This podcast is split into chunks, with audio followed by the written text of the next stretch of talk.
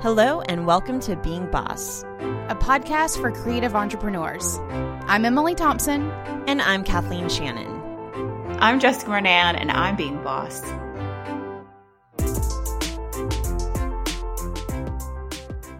Hey bosses, today we are talking with Jessica Murnane of One Part Plant all about writing a book. As always, you can find all the tools, books, and links we reference on the show notes at w w w dot being boss dot club. All right, I don't know about you guys, but sometimes it can be really awkward asking your clients to pay you. And this is why I love FreshBooks Cloud Accounting so much. One, it makes it less personal. It makes it feel like you have your own accountant sending out invoices and they're super professional. You're going to feel completely confident sending your clients invoices. But also what's really awesome about it is that FreshBooks helps you avoid having that awkward talk with your client about past due payments. You can automate late payment email reminders so you can spend less time chasing payments and more time working your magic and doing what you do best. And you guys, if you have any questions whatsoever, FreshBooks has award-winning customer service. It's amazingly helpful, super friendly, and zero attitude. Plus, a real live person usually answers in three rings or less. So if you've been wanting to try out FreshBooks, I want to offer it to you today for free, a thirty-day unrestricted free trial just for our Being Boss listeners.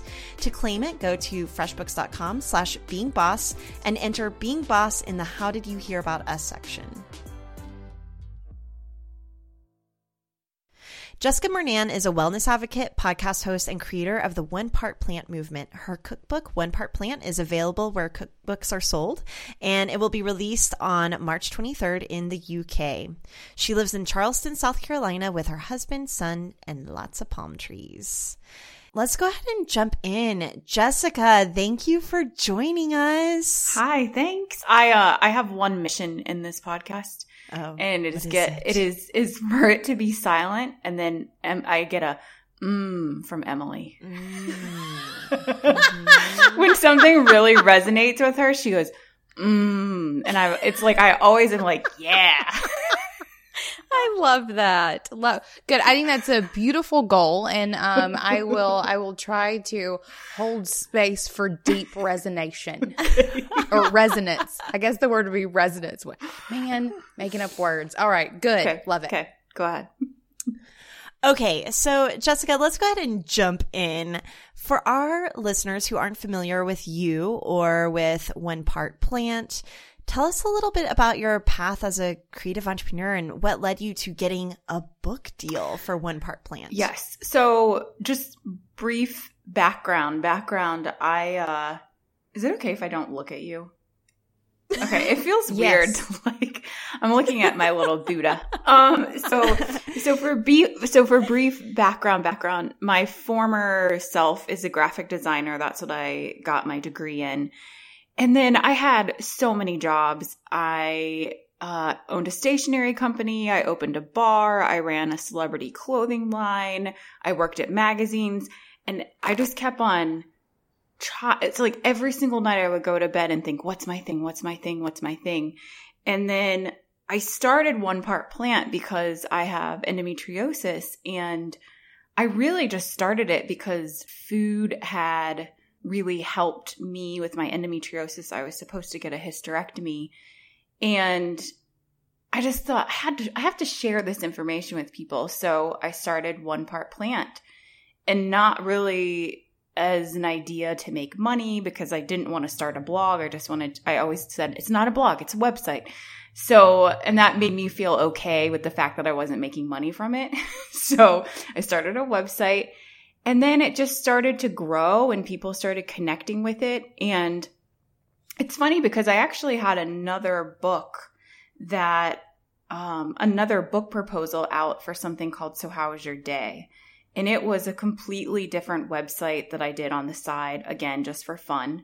But a publisher saw it and they said, we're not interested in this book, but is this the same girl from One Part Plant? And I was like, what?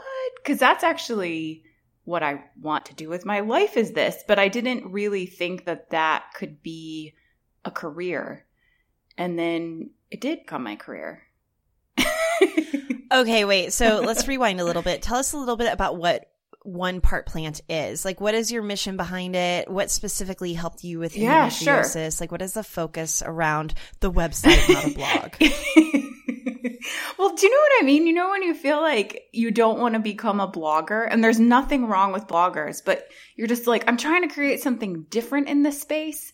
So, uh, so yeah, so the website, not the blog, but One Part Plant is an overall mission. It's not just a website or a book, or it's, it's this, I want everyone in this world to eat one plant-based meal a day. That's, that's my mission in life. And I think that that is an attainable goal. I'm not asking people to become vegan or vegetarian or paleo or raw. I just want them to eat one plant-based meal a day. And, you know, with that, I changed to a plant-based diet. It's been six years ago. And I mean, I went from, you know, it says on my website, my diet consisted of Sour Patch Kids and Diet Coke. And like, that's pretty much what I ate. And so changing my diet was one of the hardest things I've ever had to do. So, you know, I know how hard it is, and that's why I created this mission of just starting with one meal, because I feel like it's an approachable way to start. Yeah, it sounds like it's more about adding really great food into your diet, less than removing things. Yeah. You know, like if you start to fill up your plate with vegetables and plants, there's not going to be as much room for the Sour Patch Kids. Right, exactly. And the more plants that you eat, you'll start to notice that. And I didn't believe that this could happen, but it did. Your taste buds start to change, and you you start craving those things less. And it's it's amazing when people don't know what's making them feel bad. So if you go out and you eat a big sandwich that has deli meat, cheese, bread, everything, and then your stomach hurts, you have no idea what's hurting it. But if you kind of like start to slowly, and I know, Kathleen, I think you're into the whole thirty. Yeah, thing. Yeah. And so like super paleo.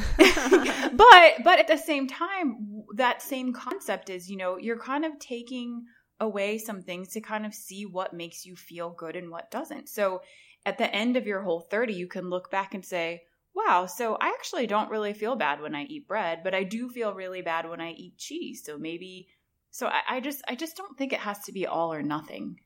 Exactly. So how many years ago did you start One Part Plant? How many years ago did you start the website? I think maybe three or four years ago. And were you blogging every day, or no, what was that that like? was like maybe once a week. And really, you know, there was a big restaurant component to it too, where, you know, the driving force was partnering with restaurants for them to carry one plant-based meal a day. So I had them, I considered it as a resource guide on my site. So I didn't feel like I had to update it that often, because it's like, hey, it's still got information on it.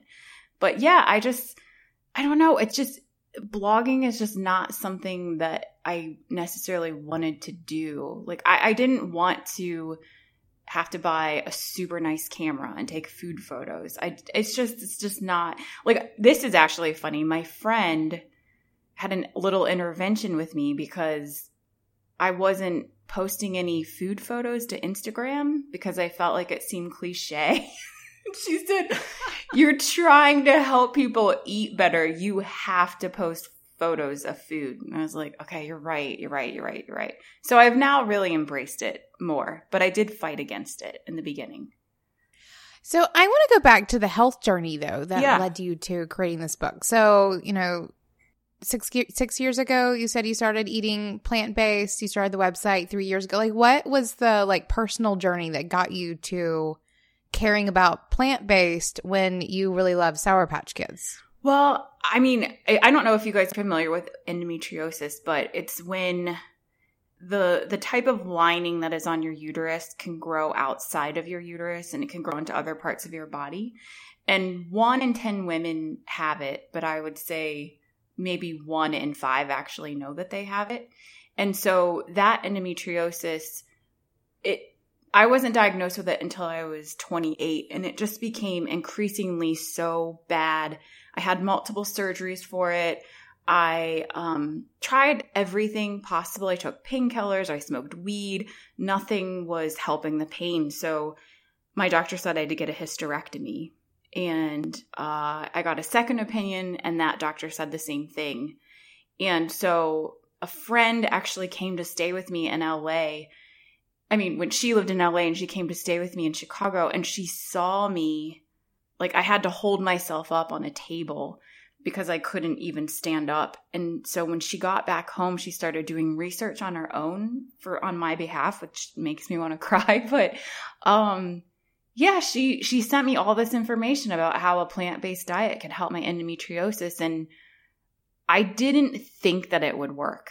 I really had kind of zero faith in it working, but I also felt I'm kind of a people pleaser. And I thought, okay, well, I'll try this because she sent it to me. And within a matter of weeks, it worked. And I never got a hysterectomy. I love that. That's awesome. I love hearing stories like that when people have these health issues and go to the doctor, because I'm all about like crushing the establishment. Yeah. And doctors sort of say these things, but there are there are alternatives. You just have to dig deeper and look past pharmaceutical companies and all those fun things. Um, so I love that you Ooh, getting political up in here. This is not politics. Well, I mean, but it's true because, you know, there is no cure to endometriosis, and there is no cure to a lot of things that plants can help. But you can't get in bed with the kale industry. There's no, it's not, there's no money in that for doctors. So a lot of doctors aren't going to tell you, yeah, change your diet. That's the answer. No, they're going to prescribe you medicine to change it. So did you go back to those doctors that told you that you would need to get a hysterectomy and say, look at me I now, did. Bitches. I actually brought one of them a dozen plant-based cookies, and he just sort of was like, kind of just disregarded it. Um, the other person, the other woman that told me to get a hysterectomy, I kind of had a soft spot for her because she was the first doctor that actually believed my pain and did diagnose me. So I kind of wanted to give her a second chance in a way and say, look, this helped me. But she just wanted me to get back on the pill and take medicine. And I'm like, I can't, I can't, I'm not going to do that anymore. I'm sorry. So I stopped seeing her. Mm. But yeah, women out there, man, it takes women an average of ten doctors to get diagnosed with endometriosis. It's just, it's insane. And it, it takes most women, they're not diagnosed until they're thirty years old. So if you have symptoms and your periods aren't normal, like you should not be curled up in bed. It's not normal to feel that pain. So... Man, sorry okay. that we got so, deep on that. So no, it's no good. good. I I mean, I think that a lot of our listeners struggle with health issues and feel like they're are not doctors that have their backs and have to go to figuring out their own answers, whether that's alternative medicine or their diet or trying things like acupuncture. But um, I think it's really cool that you continue to advocate for yourself and that your friend had your back and that you actually tried it and it worked. Okay, so then I want to talk a little bit then more about the capturing and shaping and sharing your journey for public consumption. So you start the website mm-hmm. to have to have restaurants carry plant-based food so that you have stuff to eat. Exactly, whenever you go out to eat. Just kind of selfish. Right. But then at what point does it start to transform into a place where you are blogging and where you are starting to think like, okay, wait, this is something more than just a website? And at any point was there, like, what day job were you working at that point? And was there a leap that you made where you were like, I'm going to take this gig full time? Yeah. Or are you still working a day job? No, I'm not. I probably should be working a day job. But um, right now I'm uh, living off the rest of my book advance because I'm, I'm trying to figure things out. But no, but I, um, I don't know. I was still doing graphic design when this was happening. I had a stationery company, and so I was still doing that. But my heart was just not in design anymore. And I think a lot of that came from the fact that design gave me a lot of anxiety. And I don't, I know you guys are design people, but when you go to bed at night and you're like, you can't sleep because of a weight of a paper and an ink color be like being like a shade off, like, and no one else would notice but you. I just kind of felt like it just, it just gave me, it was just giving me too much anxiety. I didn't think was worth it anymore.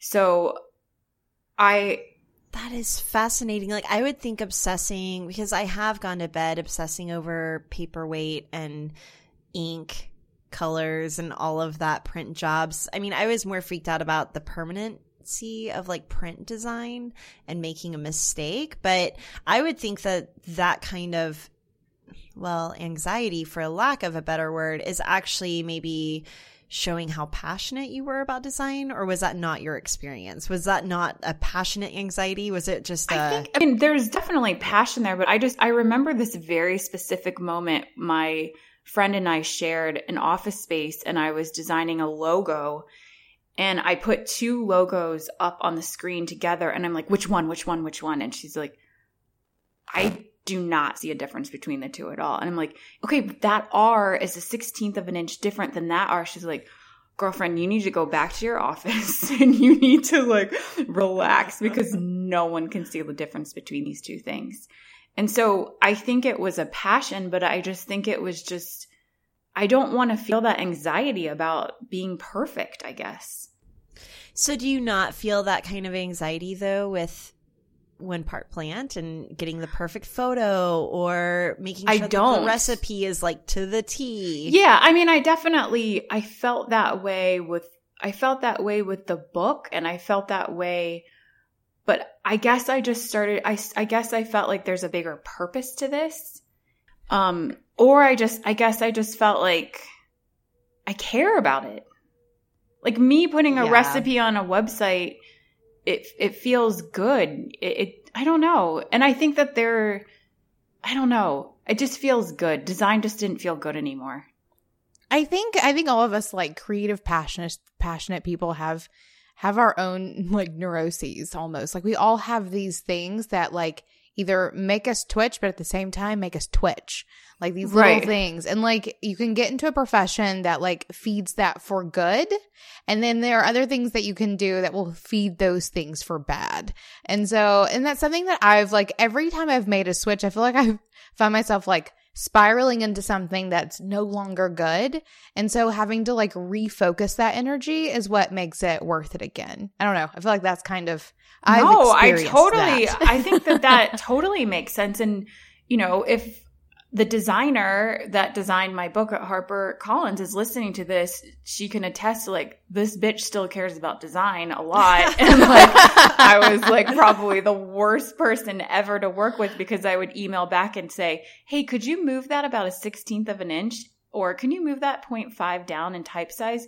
So I still love design, but I think stepping away from it, sort of what you're saying, Emily, is I can see now that I prefer directing or creating an overall brand as opposed to getting in there and actually creating a logo or actually, you know, creating a poster or something. I just, I didn't enjoy that anymore. Totally get that. All right. I want to talk about the book though, because I okay. was listening to some things earlier. Are we ready to talk about the book, Kathleen? I'm ready to talk about this book. I mean, I have more things I could say about design and an obsession with that. And I, I just want to share one thing about that for our listeners. Yeah, please, please. Because I think that whenever you are on a path to becoming a creative for a living, I, I think that a really great way to start is to be obsessed with your craft. And I'm definitely hearing that from you, Jessica. Emily, I know that you've been really obsessed with your craft in coding perfect websites.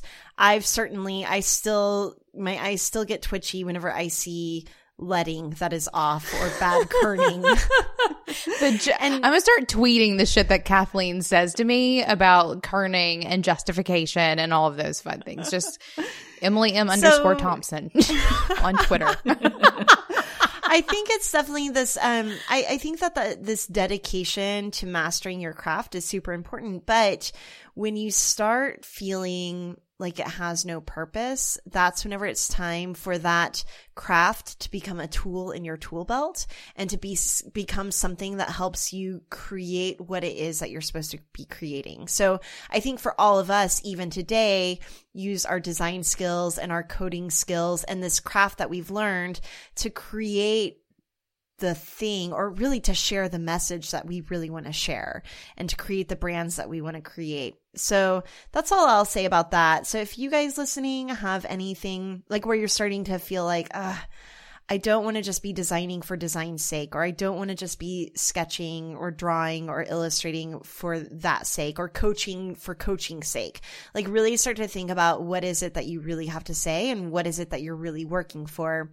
And Jessica, it sounds to me like you found what it is that you're really working for through this personal journey of starting One Part Plant and letting it grow into something beyond just a design project, or yeah. just even maybe a food project. Yeah. And I think definitely towards the end of my design career, I was taking on less jobs where it was sitting down and doing a logo, and I was taking on a bigger job, like doing restaurant branding, like the overall look and feel. But even that just felt like, I don't know, my whole life, all I have wanted to do is I know I've wanted to have, to have a job to help people, but I was never sure how to do that. And I think I'm, I know that I'm, uh, what is that called? Uh, the overly sensitive person. What is that? The highly sensitive person, the H S P, whatever. Um, I know I'm one of those, and I knew that I take stuff home with me, and I knew that like working with certain groups, I'd be too sensitive to do that. And I know that might sound crazy, but food felt like a safe space to help people. Is that selfish to say that? Hell no. Okay. I love that. Because we, we all have our, we all have our thing, and we don't get to choose it. Like sometimes I... So, sometimes I think about like telling people what I do, and then I have to laugh at myself, but also at their faces. And like, you don't choose how you just, or even what you're sharing. You just have to do it. So no, it's not selfish. Yeah. Just own it. Okay. I own people, I own telling people I'm a podcaster, and they're like, hey. I'm like, it's like an online radio show. What station? Oh. So, you know, I, I, I hear what you're saying, Jessica, because my neighbor is a social worker, and I work mm-hmm. with, you know, and I, I work with some people who are doing some truly noble, hard work. And whenever I think about that, whenever I think about the kind of work that social workers do, that work for D H S or whatever, it crushes me. Like, I...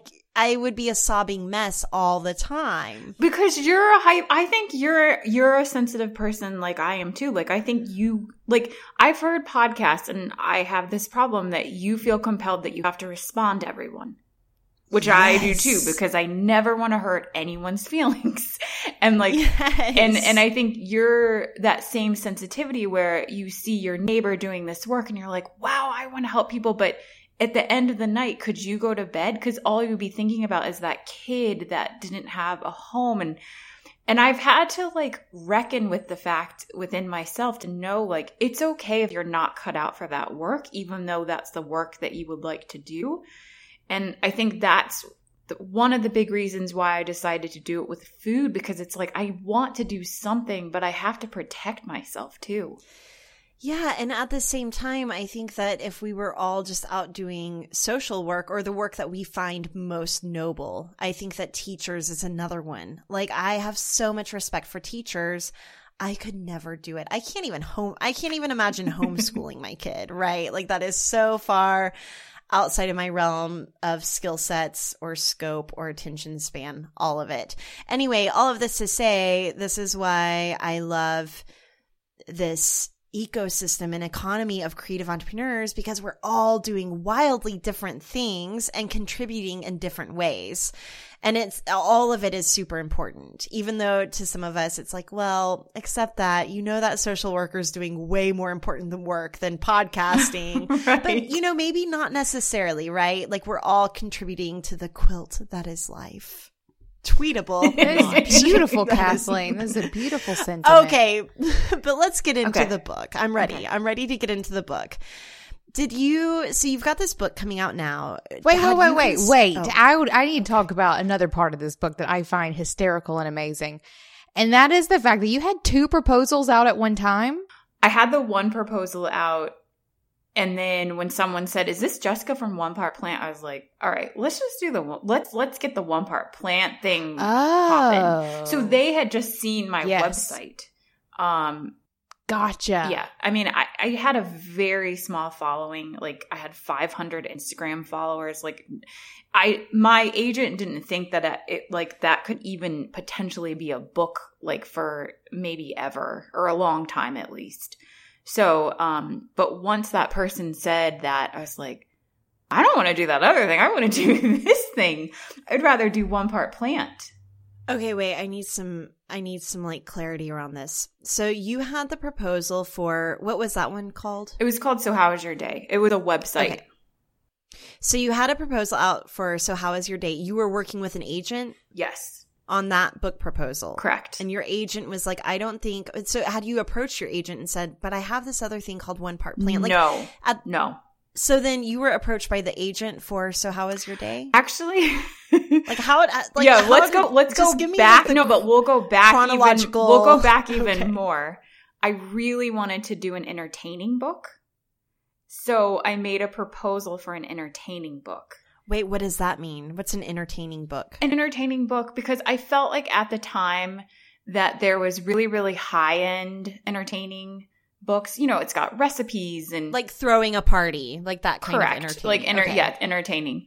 Um, you had really high-end and then you kind of had like the preppy Kate Spade situation and then you had this super D I Y. It's like where's the middle ground, right? So I put together this really great proposal for that. I, a friend linked me up with that person, with her agent, and the agent said, this book, this proposal is amazing. No one buys entertaining books. So I was like, oh, so my idea, it's just that no one buys it. It's just not that there's a hole in the market. So she said, but I think that you have a book in you, but it's not this book. So then I started So How Is Your Day? And a year later, I said, is this a book? And she said, this is a book. So we put together a proposal for that, and then that did not end up being the book, but One Part Plant was my book. So I've written three okay. book proposals. So pause here for a second. Did, apparently, at one point, you knew that you wanted to write a book, right? This is what I wanted to get to, exactly. Right. Has the book always been a part of your big vision? Like, so you, you love books. Were you like, I'm going to write a book one day? And then you were just kind of like, is this it? Is this it? Like, have you always been searching for the book in you? I've always been obsessed with books. Like, and the my my face didn't need to be in the book. My name didn't even need to be in the book. I just wanted a book that I produced. Like that is all, that is definitely a mission that I had. And I remember I went out to dinner with my friends. This is probably like ten years ago. And we were talking about like our master plans in life. And I said, my master plan, and I'm not kidding you. I actually said this. I've never told anyone this. The only two people that know it are Allie and Emily. But I said, I'm going to create a brand. I'm going to get a book deal from that brand, and then I'm going to create products from that. I don't know what these things are yet, but that's what I'm going to do. And I mean, ten years later, it happened, and it's not in anything I thought it would be in, but I've always wanted a book. I love that. And that is how you use your imagination, bosses. Right? Exactly. What you want. Exactly. Oh, thanks for sharing that, because I think that that's how a lot of us in our careers, I think that's how a lot of it works. Like, you know how sometimes people talk about dreaming about their wedding day from the time they were five. I bet like all of us were five-year-olds who were like, okay, what can, what kind of boss am I going to be? What kind of brand am I going to totally. Build? And it seems silly and almost even frivolous that a really young, perhaps even naive dream could turn into a real thing. But I really do think that's how it works. But why also, and maybe I'm the only one, why did why is there a little bit of fear or embarrassment for telling that story? Like I felt a little bit of anxiety like telling that story, even though I don't think people would feel anxiety thinking, oh, I know exactly, the, I knew exactly the kind of dress I wanted for my wedding. But I felt anxiety saying, and then I said, I'm going to have a book. You know what I mean? It's just a complete vulnerability, like not only talking about like sharing stories like that, period, no matter what they're about, like causes some serious vulnerability, but also being very forthcoming about what it is that you want is something that makes most people's skin crawl. And I think to want something that's outside of the social norms of I want the dress or I want the babies or, you know, like something that's outside of the social conditioning for women in general to say, I want a brand, I want a book, I want products, and I want to make bank. We're not conditioned to feel okay saying those right, things. Right, right. And to have no idea how you're going to make it happen. Like just to want it without any plan in place. Yeah, and I all thought it, I thought it was going to be the entertaining book, and it wasn't at all. I mean, I at that dinner, I was probably stuffing my face with food that I would never eat now, not not knowing that in the future it would be a book that is so not about that food.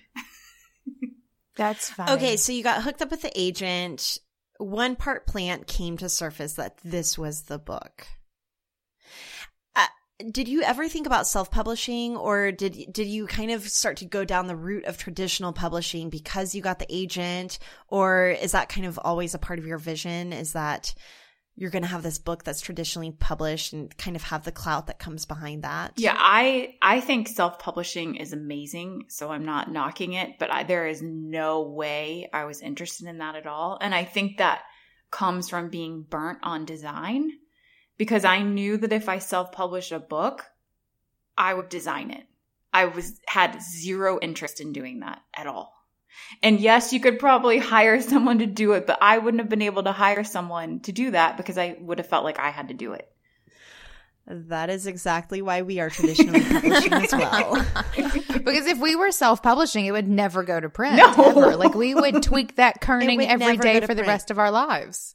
Well, and there's also this like amount of guidance. I don't know if you felt this, Jessica, but this amount of guidance of going through something new. Like, okay, how many times can we put ourselves through going through the next new thing and having to figure it out for ourselves? Like, wouldn't it be nice to just have a little bit of guidance whenever it comes to writing, designing, publishing, distributing, promoting yeah. something that you've never done before? Yeah. And I think that's the thing is I definitely think that you can look at your publisher as your distribution arm, because I probably could have hustled for a year to try to get in Barnes and Noble, but I didn't want to hustle for a year because I wanted to hustle to write this book and make it beautiful. And so, yeah, I, I think self-publishing is amazing. It's just not something I was interested in. Okay, so tell us a little bit about shopping the proposal then to publishers and getting HarperCollins. Sure. And by the way, I think I told you, but the new podcast I have out, The Cookbook Deal, chronicles the entire year. So I'm excited nice. for people to hear that. I mean, I really reveal everything. There's some not so like nice moments in it. But um, Ooh. Wait, where can our listeners find that podcast? It's going to be at the cookbook deal dot com and it will be on iTunes. But um, Perfect. But yeah, I chronicled the whole year, and I actually chronicled uh, doing the pitches in New York with publishers. And I met with fifteen publishers, which was just, you know, in the podcast, I talk about how I went into all these meetings like a robot, and I was like, I was so on, my hair looked so good. My And then after the last meeting, I went outside and I threw up because it was just like everything flooded up at once. But I like it. And you literally threw up. Yeah. But, but in those meetings, I killed it. Like I had no, I was not nervous at all. I was like, I am doing this. And then I went outside and was like, okay, you did it. Now let it all out. And like you yarfed in the streets. Yeah. I mean, it was like a little puke. It wasn't like drunk puke. I have a phobia, dear listeners. Kathleen right? here. I throwing up scares the shit out of yeah, me. Yeah, it's not a pretty like, thing. I have a phobia of it. So like you tell me that and I'm like my heart's racing. I'm like, "Wait, you threw up?" Okay, not to not to focus the conversation on that. So you you are super put together. You're doing this in person. Mm-hmm. You have fifteen publishers interested in your book. How did you land in land on HarperCollins? So I don't know if your um, I don't know if your listeners know, but a lot of times what will happen with a book is that it goes to auction, and so when it goes to auction, you know, it's kind of a crazy system, and it's not, you know, my agent standing in front of a room saying like, do you one million dollars for Jessica's book? But it's like, it's done over the phone and email. But, um, you know, they won the auction, and that's who I wanted to go with anyway. They were my first choice. So it actually ended up to be great. Um, but yeah, it's, you know, there was, I met with three different imprints of HarperCollins, and um, just if people don't know what imprints are, it's a publisher within a publisher. So most publishers have, they could have up to like two hundred fifty imprints that focus on a specialized genre of books. And so I ended up going with Harper Wave, which does a lot of more wellness and food and cooking books. So, I mean, I couldn't, it was my dream. And I actually mentioned this in the podcast. There's this moment where I'm talking with my agents after the meetings, and I said, you don't understand. I just walked into the offices of the people that made my favorite books in my entire life. And like, you might take that for granted, but even if I don't get a book deal, that was enough just to walk into those offices. And I don't care like if that sounds cheesy, because it meant a lot to me, you know? Yeah. And I think that's um, highlighting a big part of what we believe here at Being Boss is enjoying the process. You know, right. Like the process of pitching the book could have been full of anxiety and stress and a lot of like negative feelings, but instead you enjoyed it. You were like, yes, like this is a win yes, in itself, yes. Right? Just being able to pitch the book to fifteen publishers. That's amazing. So yeah, whenever you talk about going to auction, um, whenever we were pitching the Being Boss book and we had publishers interested in it, it almost felt like a blend between I've never rushed for a sorority, but from what I hear, because you're kind of interviewing each other, mm-hmm. right? Um, you're trying to see if they're a good fit for you. They're trying to see if you're a good fit, fit for them. It's kind of a blend between rushing for a sorority and then also buying a house. Yes. Where people are putting in their bids. And but I think, I think the craziest thing too that I mentioned again in the podcast is that it felt like one of the first times in my life where I wasn't trying to prove myself. Like they wanted to meet with me, and that I went into those meetings feeling like I would almost have to defend that I didn't have a lot of Instagram followers, and that, you know, I do know these people. And I would leave the meetings and I would tell my agent, my God, they were so nice. And she's like, yeah, they wanted to meet with you. And I think that as sometimes yeah. as a business owner or as a creative, you're constantly trying to prove while you're awesome. And it felt so good to just sit back and think like, oh, you already think I'm awesome. That's why I'm here. So it it felt good too. Yeah, I think definitely one of one of my very biggest boss moments was sitting in some publisher calls, and like same sort of experience where you're sort of put on the spot for knowing your shit. And if you're doing it, you know your yeah. shit. And that feels damn good. Yes. So can yeah, we talk about those does. five hundred Instagram followers? Because yeah. I know for us, whenever we were pitching our book, looking at our assets was huge for our agent and for publishers being interested, or at least it felt huge. Like you need to have so many Facebook followers and Instagram followers and newsletter subscribers and all the things, right? Because this day and age, I think that a lot of publishers really want to see that you have a good like promotional vehicle already put in place for whenever the book comes out. So tell us a little bit about your Instagram following when you pitched the book. Now you have over sixteen thousand. I checked this morning as of Well, recording. I, I want to tell you something about that. Okay. I have, I definitely have thoughts about that. Um, no, I actually, knowing that we were going to get on this call and knowing that that might be a topic that we would talk about, I looked at my proposal. And in my proposal, it, I had two thousand followers when I pitched the book.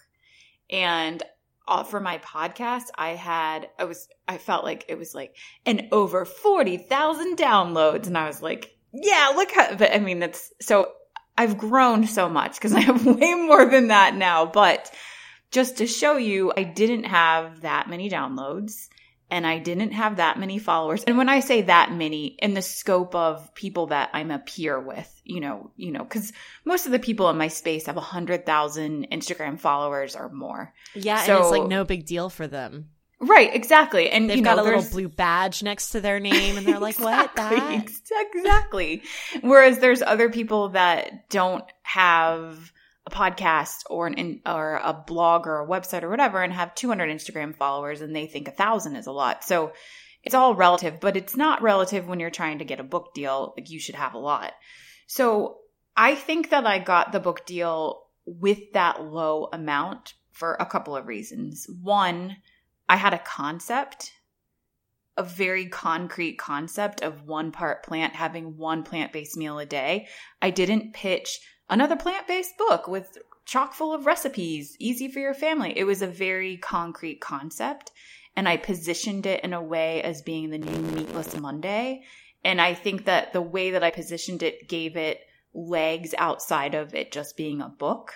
So that was important. I also think that guess what? Before Instagram, people had influence. and I and I definitely have a really great network of friends and family that are influencers outside of social media.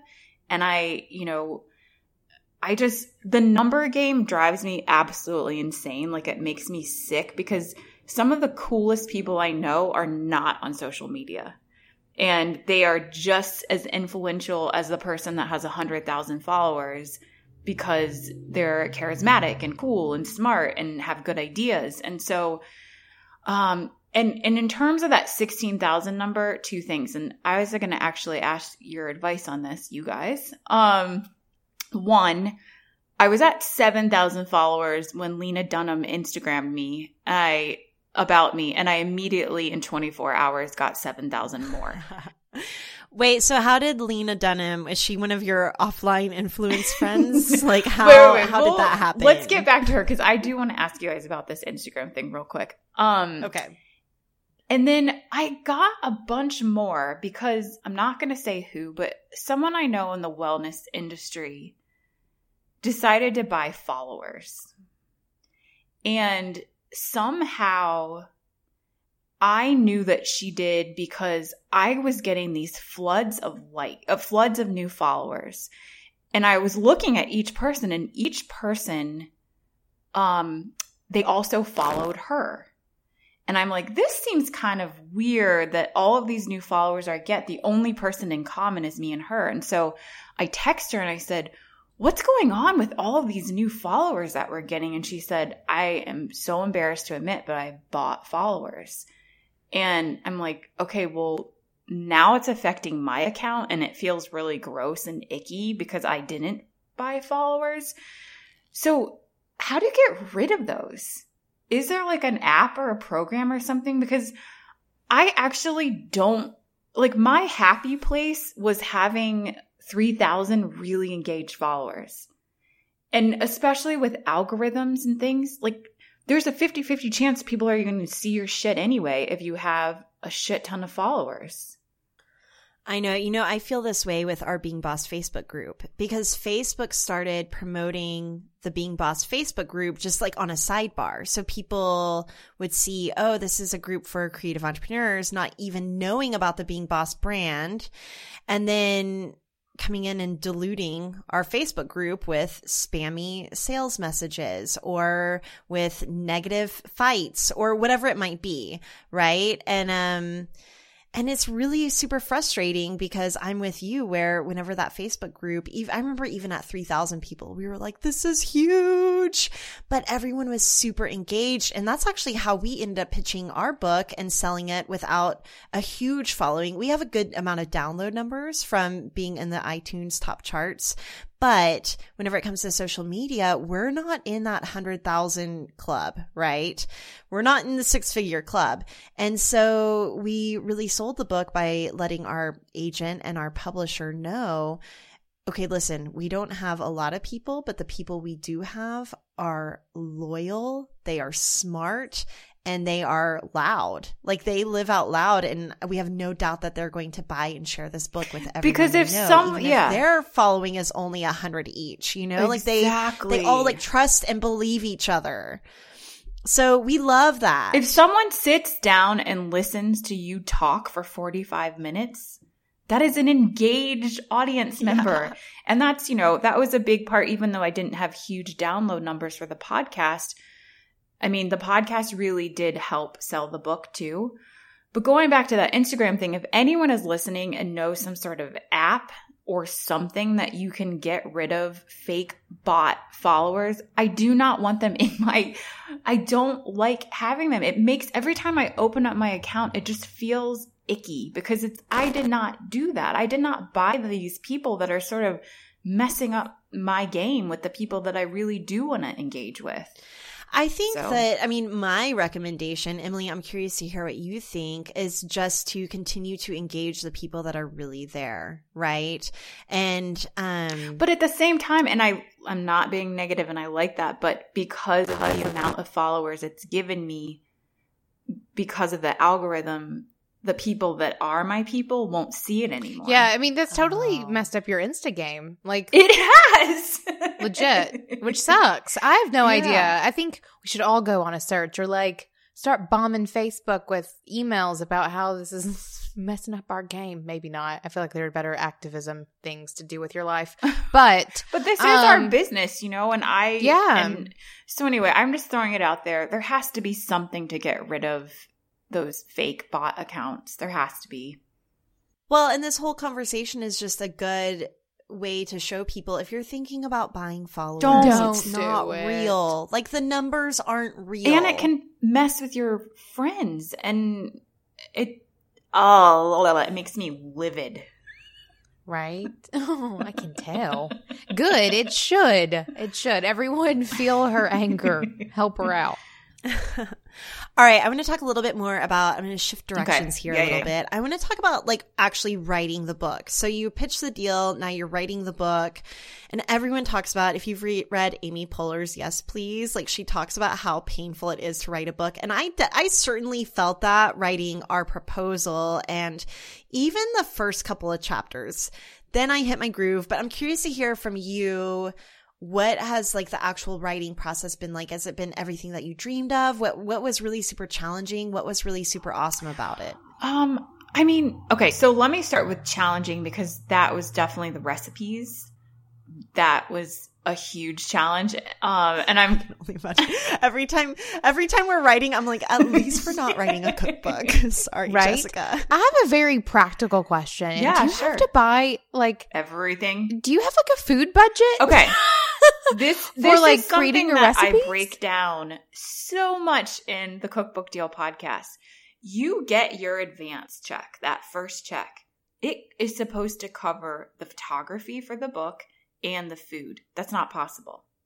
I actually ended up um, – actually, I won't reveal this here because I revealed it in the podcast, but I had to borrow money to do the book. And I, I actually interviewed um, Michelle Davis from Thug Kitchen. She was making twenty-three thousand dollars a year when she got her book deal at a grocery store. And she had to beg her publisher and her agent and have a very frank conversation with them and say, look, I don't have enough money to make this book and do my life, so I'm going to need my advance check, like, now. So it's um it is it is really tricky with a cookbook, because you are paying for all of those groceries, and you're paying for all those groceries twice or three times or four times when you have to recipe test. And then if you decide not to shoot it yourself, a cookbook shoot can be anywhere from thirty thousand dollars to fifty thousand dollars.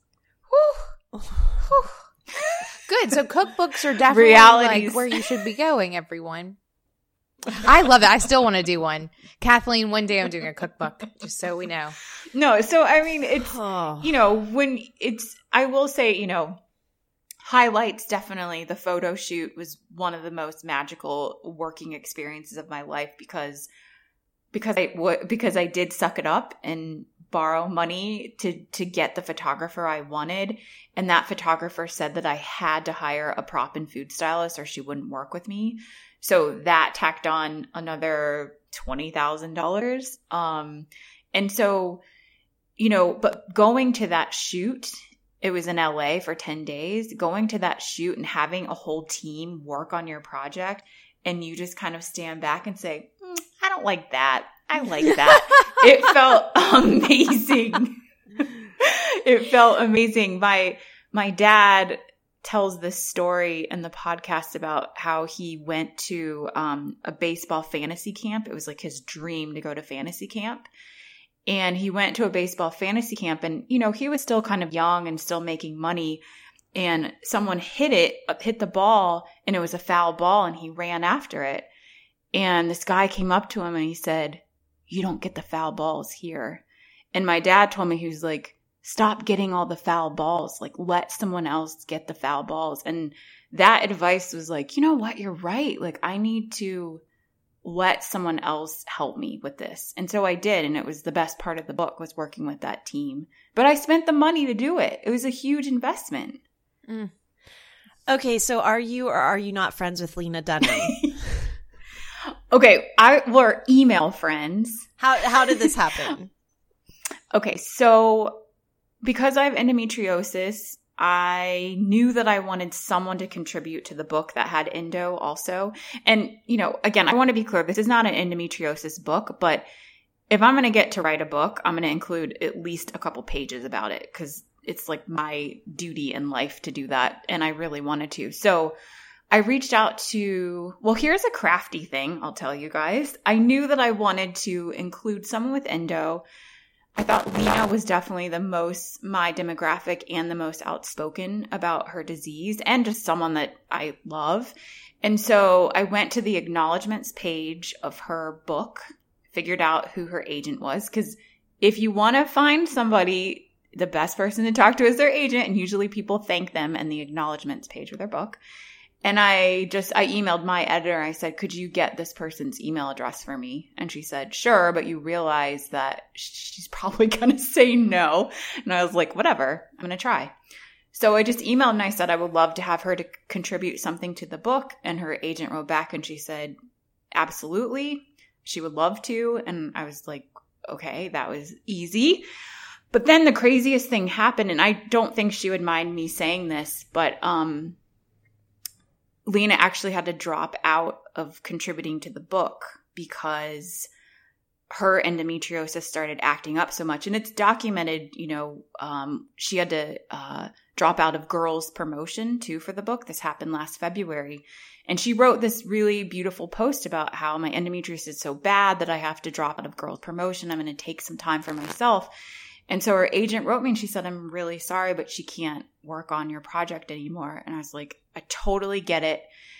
And then I had this moment where I thought, okay, but I want to help her feel good.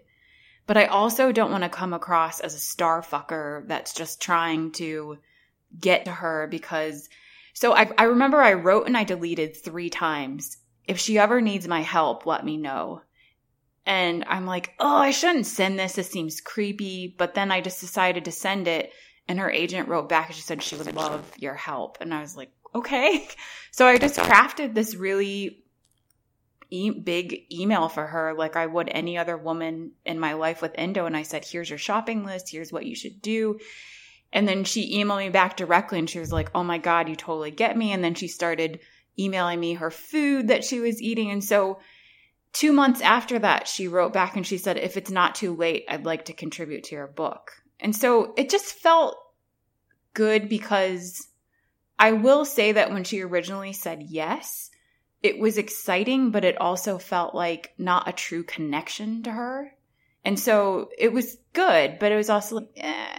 But then when I felt that true, we had an actual connection, it felt very awesome. And the foreword that she wrote for the book is just so, it made me cry when I read it, because it's very beautiful. And there's no way she could have written something like that if we hadn't had a true connection.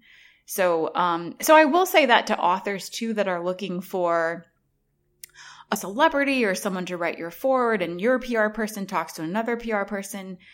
I just think it's not going to feel as good unless it's a real relationship. I love everything about that. And whenever you were sharing that story, thank you for sharing that. Um, what I I, you know, Emily and I feel the same way, even with our podcast. Like, we have the opportunity to interview really big deals, and sometimes we'll say no because if we're we're not personal fans, or if they're not fans of Being Boss, there's no connection from one mm-hmm. side or the other, right? And so well, now I feel really good that you guys had me on. You should, well, and yeah, everyone who comes on should. No, but truly, I mean, you and I have chatted before, and um.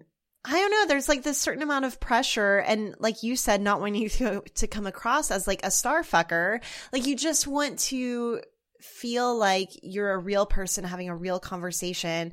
And whenever it's agents just talking to someone else's agent, or someone on a press tour, and they're, you're just another person yeah. that they have to talk to. They don't even want to talk right. to you. They have to talk to you for their own press, to meet their own press needs. And it's just exhausting for them. It's exhausting for you. And I, another thing I want to mention about this that really came up as you were sharing that story is that this can happen with non-celebrities too. And this is why it's so important to cultivate your creative friendships and these meaningful relationships and collaborations, because even if you're not, even if not one or the other of you is super famous, you can still lift each other up and contribute and co- collaborate in very much the same way. And it still feels probably just as good as it did for you to collaborate with Lena Dunham as it does to, with someone that's not, like you said, Being you would boss. have sent that. Yeah. Well, you would have sent that email to anybody, right? Yes, absolutely. And, and, you know, I think my hesitation showed, but then I was like, you know what? Fuck it. Like, I actually want to help another woman. Like, I don't care who that person is. And I want to add one other thing to that about the whole celebrity thing is I've noticed on my own podcast that sometimes the bigger the person, sometimes the obvious, the less shares, because sometimes you will interview a very big person. They're promoting twenty other things. They're not promoting a podcast that they were on. And so I find a lot of times the best engagement that I have with my podcast, and the more that I grow it, is with people that are really passionate about their mission. They want to share, and they might not even have that many followers, but they're passionate. And so I, I just think it's, it's good about having people on that, like you said, that you connect with, but aren't necessarily a name, you know? Totally. I even think about whenever I came on your podcast, I've never talked about this topic much anywhere else, but I'm super passionate about it. I'll I'll save it for your podcast. Okay. If you guys want to hear, I did an interview with Jessica about something super duper personal that I don't really share very often. But it, truly, like, just having a genuine conversation with anybody feels so much better than just kind of like churning out your talking points. Yes, exactly. Okay, we're running out of time here. Emily, do you have any other questions about the book or writing the book for Jessica? I don't think so. It sounds so. like you cover a lot of it in your podcast, which I'm super excited to listen to. Yeah. It's uh yeah, I recorded the entire year that I made the book. So there it's just it's a lot of audio recordings and interviews, and then a whole bunch of other insane stuff happened during the year, like my stepmom got run over by a bus. She lived. Um, and then, you know, we lived through a hurricane and a flood. So it's like writing a book plus some sort of shit that happens on T V, not in real life. Because life happens even as you're writing a book. Exactly. And you still have to meet the deadline. Yeah. Okay. Um, before I let you go, a couple things. One, what makes you feel most boss? I would, going back to that story, I think other people getting the foul ball. I just, like, I, I remember HarperCollins, I, um, I spoke at, they had me speak at South by Southwest, do a panel, and they're, they sent an email and they said, you know, here's the car that will be picking you up. And I was like, a car? I don't have to try to figure out how to get a car. Like, it just feels good to be taken care of every now and then, because when you are being your own boss, it's, you just want someone to do something for you sometimes. So I think I feel the most boss when people get the foul balls and help me. Yes. Hell yes. Right? All right. And finally, let us know where our listeners can find the book and where they can find more from you. Sure. You can find me at jessica murnane dot com. You can find me on Instagram at jessicamurnane, and also at One Part Plant. One Part Plant Instagram is just a big, big, big inspiration board of ton of plant-based meals that you can find. The podcast, the cookbook deal dot com. It's also on iTunes, and my book, One Part Plant, wherever books are sold. Do you know why you're supposed to say wherever books are sold? Why? This is something I learned. We're, this is a... we're just going to be like calling you now every other day. That's fine. I listen, I I had a handful of authors that had done this before, and they were basically my lifeblood during this. So I can be yours. I will do whatever you want. But no, they say wherever books are sold, because if you favor some publish, if you favor some places to others, people get mad.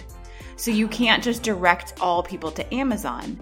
You have to direct people to Barnes and Noble and Indiebound, which absolutely makes sense, but you have to kind of give equal love to everyone. So wherever books are sold. No. Wherever. All the places. All right. Thank you so much, Jessica. Politics. I feel like that's just politics, by the way. Ooh, there we go. There More we politics. go. But I get it. I get it. I'll follow the rules. Hey there, bosses. Emily here, and here at Being Boss, we're all about working smarter, not harder.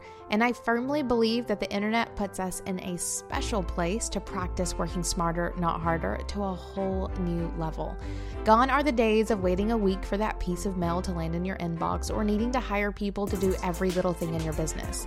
There are people all over the world using technology and the powers of automation to take care of the mundane tasks for you, so that you can focus your energy on the work you're best at. This is why we use Acuity Scheduling.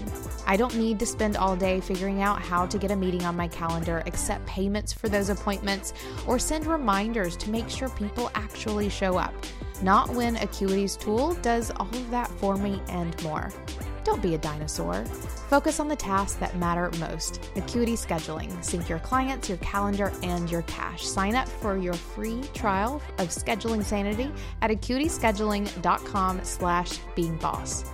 Thank you for listening to Being Boss. Find articles, show notes, and downloads at w w w dot being boss dot club. If you're a creative entrepreneur, freelancer, or small business owner who is ready to take your goals to the next level, check out the Being Boss Clubhouse, a two-day online retreat followed by a year of community support, monthly masterclasses, book club, secret episodes, and optional in-person retreats. Find more at w w w dot being boss dot club slash clubhouse.